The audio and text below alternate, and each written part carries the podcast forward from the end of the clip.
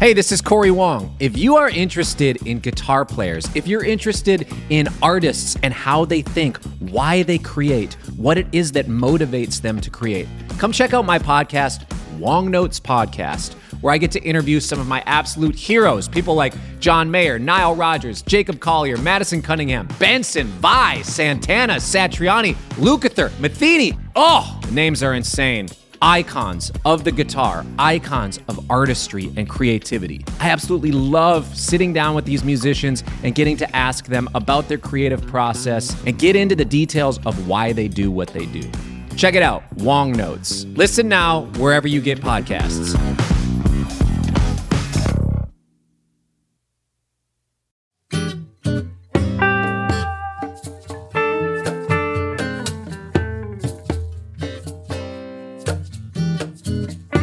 Welcome back to Chasing Frets. My name is Jason Shadrick, and I'm joined this week with Andy Ellis.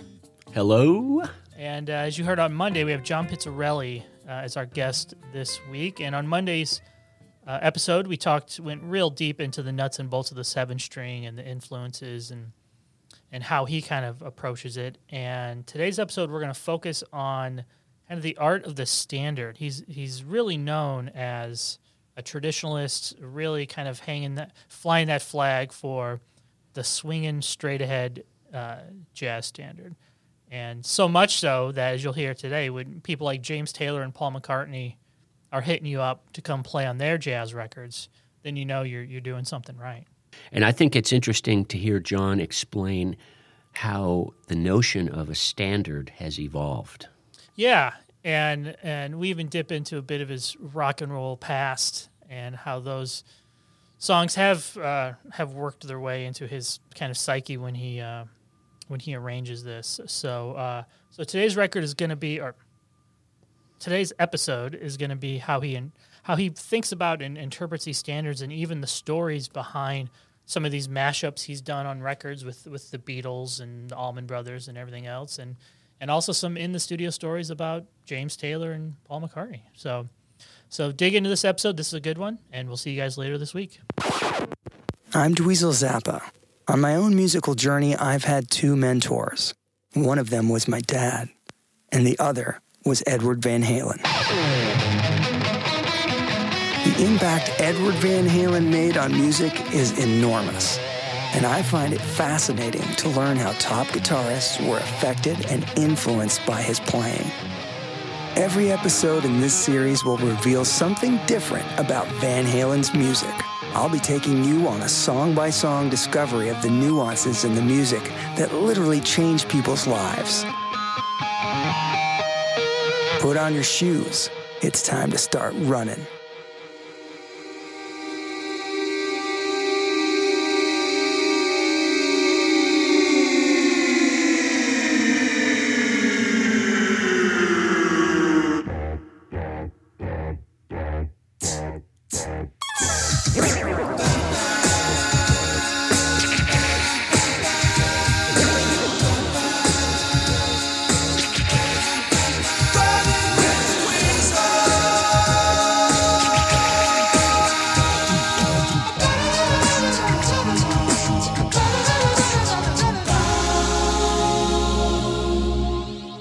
Dweezil is found exclusively at dweezilzappa.com, a reward music-powered artist site.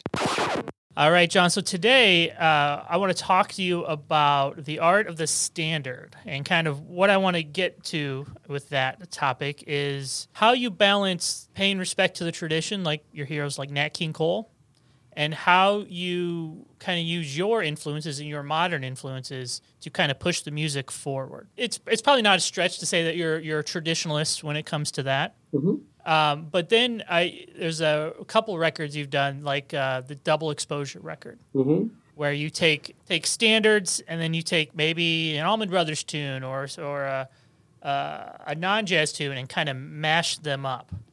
And so tell me, and you mentioned on Monday that you spent some time, playing jazz gigs to support your rock and roll habit.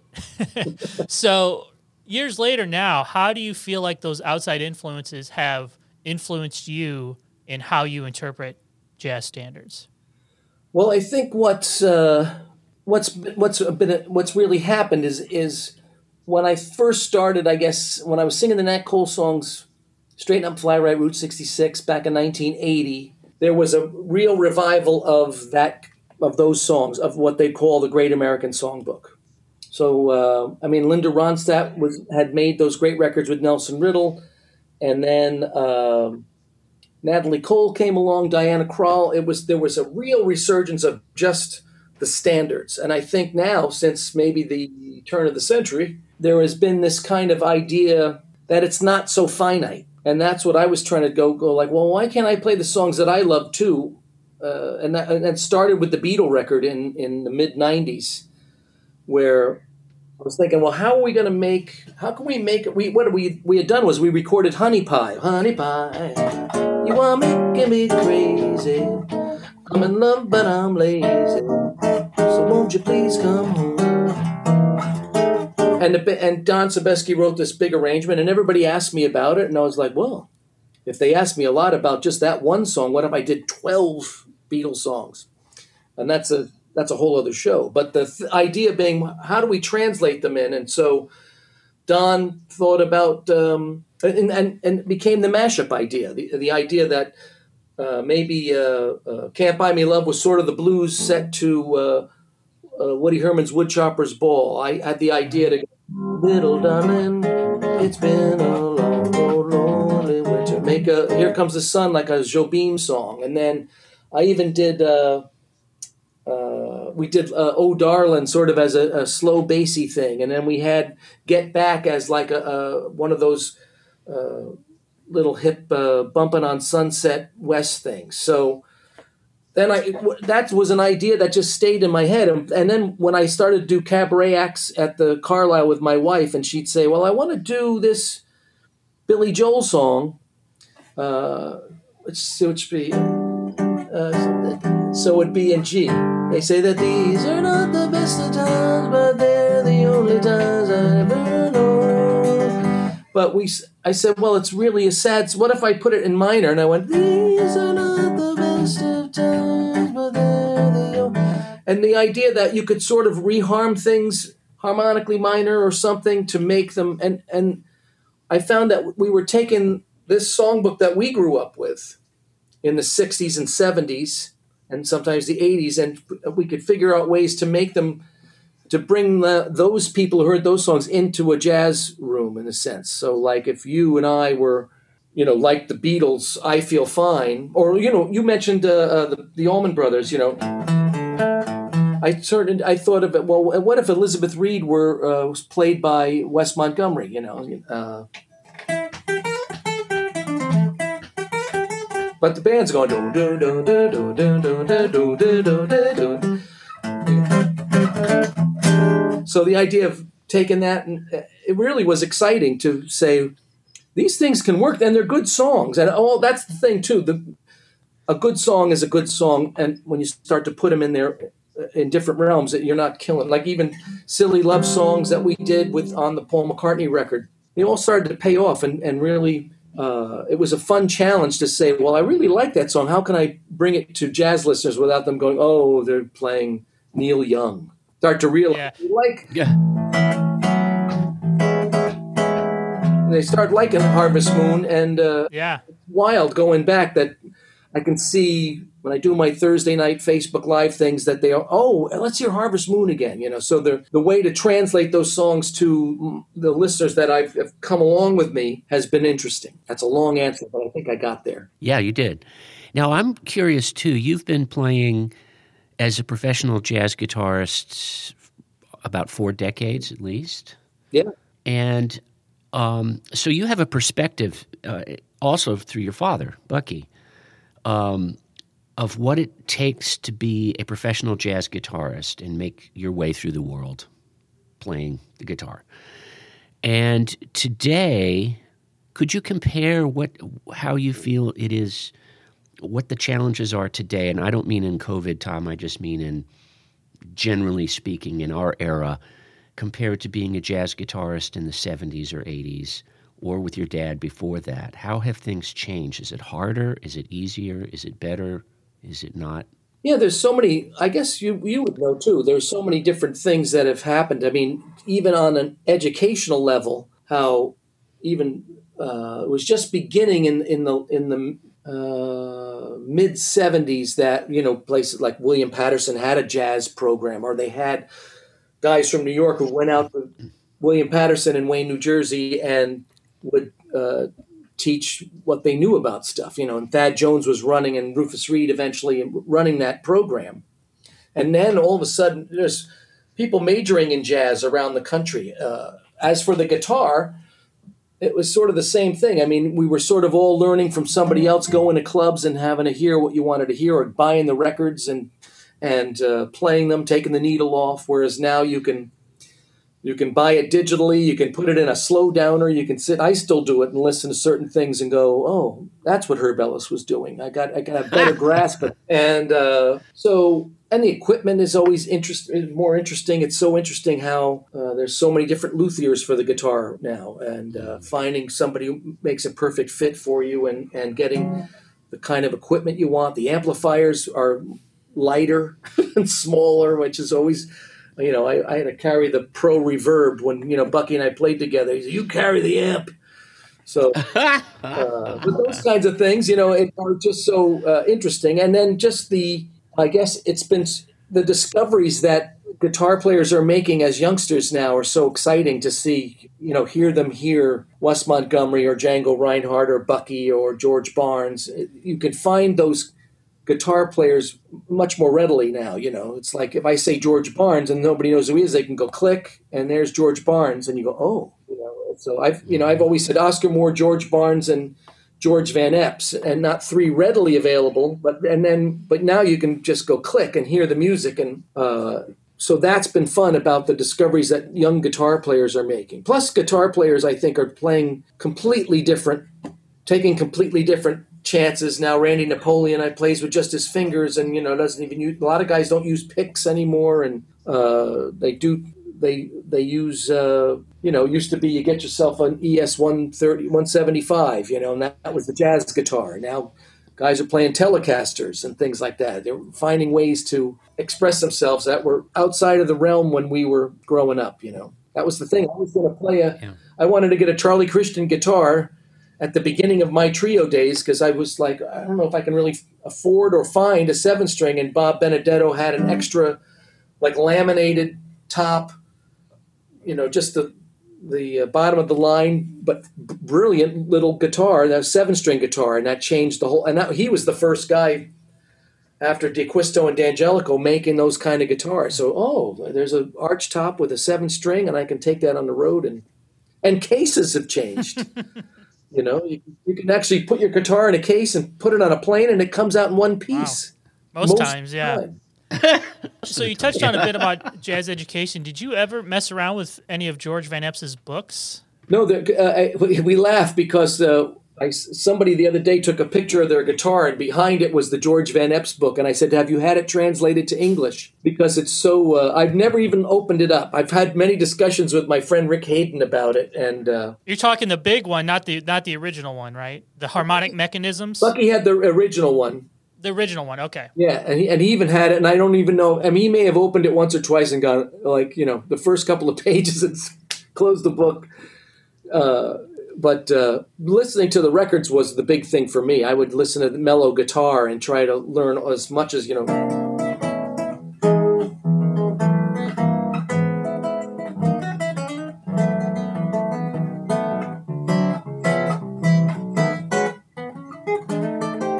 You know, try to get as much of the stuff just to see what he was doing. And for me, all the best parts about what he was doing was all that,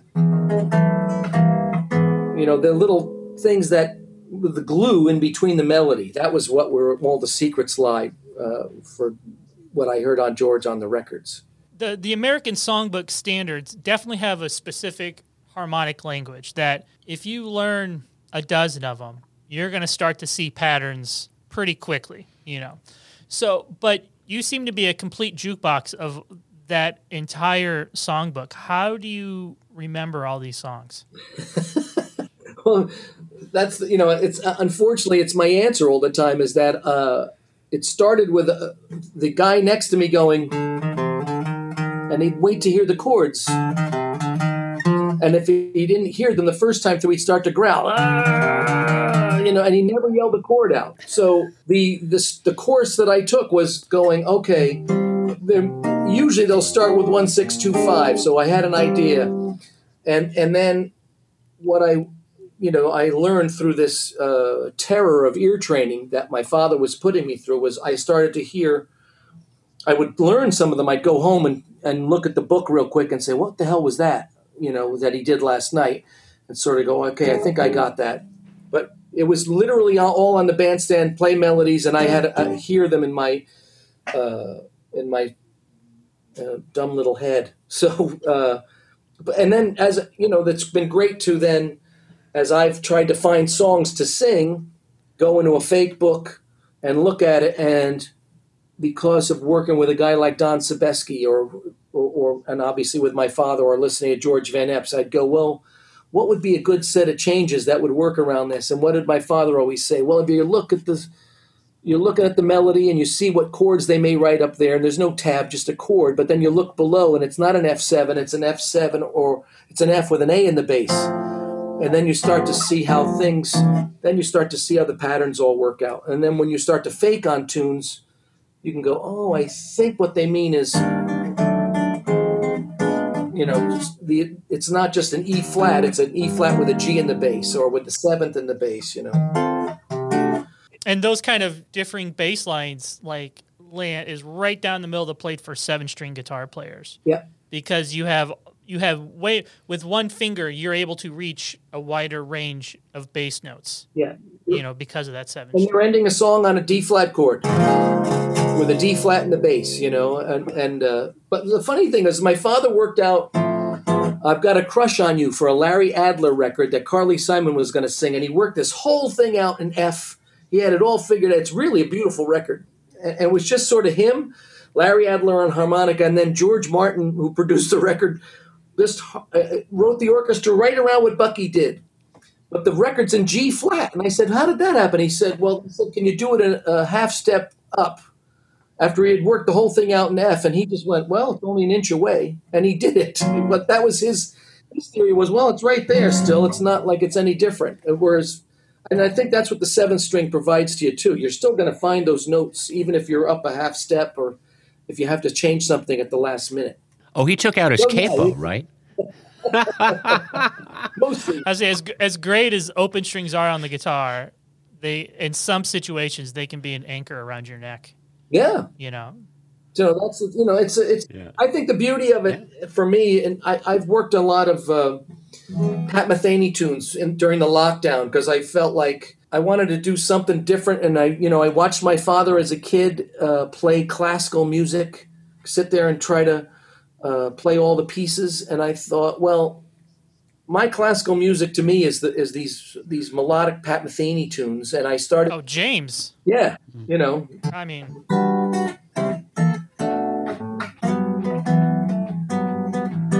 you know. So I started with that, and I the idea that the 7-string provided me, you know. And I started to find where it all laid out on the guitar. So I didn't have to be in the original keys. I could find ways to make those things work. And the 7-string provided me with the notes and the things that I wanted to do to make those pieces work. So it's also, I really got into a thing about discovery on the guitar too. And it, you know, well, it doesn't have to be in that key. I can make it work even with the open, but it's going to work with because I got F sharp up here now, you know, which is that low thing. So that's really great. A couple times throughout our conversation here, you've mentioned two kind of prime influences, one being the Beatles, another one being James Taylor. And come to find out, when those two, when Paul McCartney and James Taylor want to do a jazz record, they called John Pizzarelli to help out. So let's start first with James Taylor. And tell me how that kind of collaboration came together when he decided he wanted to do a standards record. Well, luckily, when James was making October Road, he had a jazz tune that he wrote called Mean Old Man. And Russ Titleman is a friend of mine, And he said, I want you to play rhythm guitar on this thing with Larry Goldings playing piano and Steve Gadd and Jimmy Johnson on bass. So it was a really, I was like, oh, okay. And we went to Clinton and in New York, and I sat there and I got to play my Bucky Pizzarelli role. You know, I was so excited, and I got to play the verse with him on that tune too. It's the only song on the record that James didn't play guitar on. And in the middle of showing me the tune, you know, he really liked the rhythm guitar. He was really taken by it and said, I wish you'd show me how you do that rhythm guitar thing, that chunk thing. And I said, well, you got to show me how you do that finger picking thing, because I don't play my D chords and A chords backwards. So, and we had a nice little thing, and I got to play the verse with him. It was another bit of Bucky Pizzarelli education, where he, right after that, he said, well, let's do Have Yourself a Merry Little Christmas. And it was and I had a look at the lead sheet, and I found the chords and got to play the verse with him. And only took 15 years later, he texted me and said, I want to do a record of standards and you demand. That was the text. And I just went, holy, you know, it was amazing. And, you know, he's a genius. He's a brilliant guitar player. And, you know, and his interpretive thing was, he was going to take those songs and make them sound like James Taylor songs. And it was wonderful. And I got to play the seventh string, and then he'd say, now play the rhythm. And I brought this little L7, and I would add the rhythm parts, and then they did everything else with it. But it was really, it was wonderful to be, and, you know, he did it in his barn. So we were there like 2 weeks just working. You do a song for 6 hours, eat dinner, and you do another song and go to bed, and the next day was the same thing, you know. But it was great to see how he was interpreting the songs. He's an underrated guitar player, because anytime you play a D chord and you hammer on from the E to F sharp, like, what other guitar player with a simple hammer on of a cowboy chord, like, invokes that sound? Like, that's James Taylor. Yep. I mean, and he's a very underrated guitar player. Yeah, and the last couple of records, too, the songwriting and the way he's worked in a lot of minor nines, and the way his harmonic sense was so... And he would, like, he'd say, I always like to go from the A7 plus 5 right to the B flat. I was like, well, that's cool. You know, like, he has his ideas, and they so work. Mm. So when I had an arrangement for something, and I wanted him to go... and he was like, you really James Taylorized that thing, you know. It was like, I've been waiting to do this since I was 17. Yeah, right? No kidding. All right, now the other side of that coin is Paul McCartney. And Kisses on the Bottom was the album you worked with him on, right? Mm-hmm. And so so you explained kind of the Russ Titleman connection with James. How did Paul McCartney text you and say, I'm doing this? No. As a matter of fact, it was Ringo. No, it was... It was La Puma. It was Tommy La Puma. I can't remember why he dug my playing or knew what I did. He came to see me once or twice with my wife at Feinstein's, and he had used Bucky on rhythm guitar in the past on a David Sanborn record. But I remember La Puma called me up. It was a funny phone call, because he said, hey man, I've got a record date for you. I can't tell you who it's with. It's with Paul McCartney. And I was like, okay. And so it just went out to the coast and you know, sitting in a room going, okay, with Diana Krall and Mr. Hurst on bass and Kareem Riggins. And we were just sort of going, what do you want to do? And Paul wanted to make a record, you know. He wanted it to be like a jazz record, not a jazz record, but like a standards record, like if he were a pop singer singing those songs. And he picked great songs, and mm-hmm. instead of sit there and... And that was the other challenge, was every once in a while Diana Krall would say, I've played enough intros, you play the intro. And you'd say, okay, what's the intro on this? So you'd go.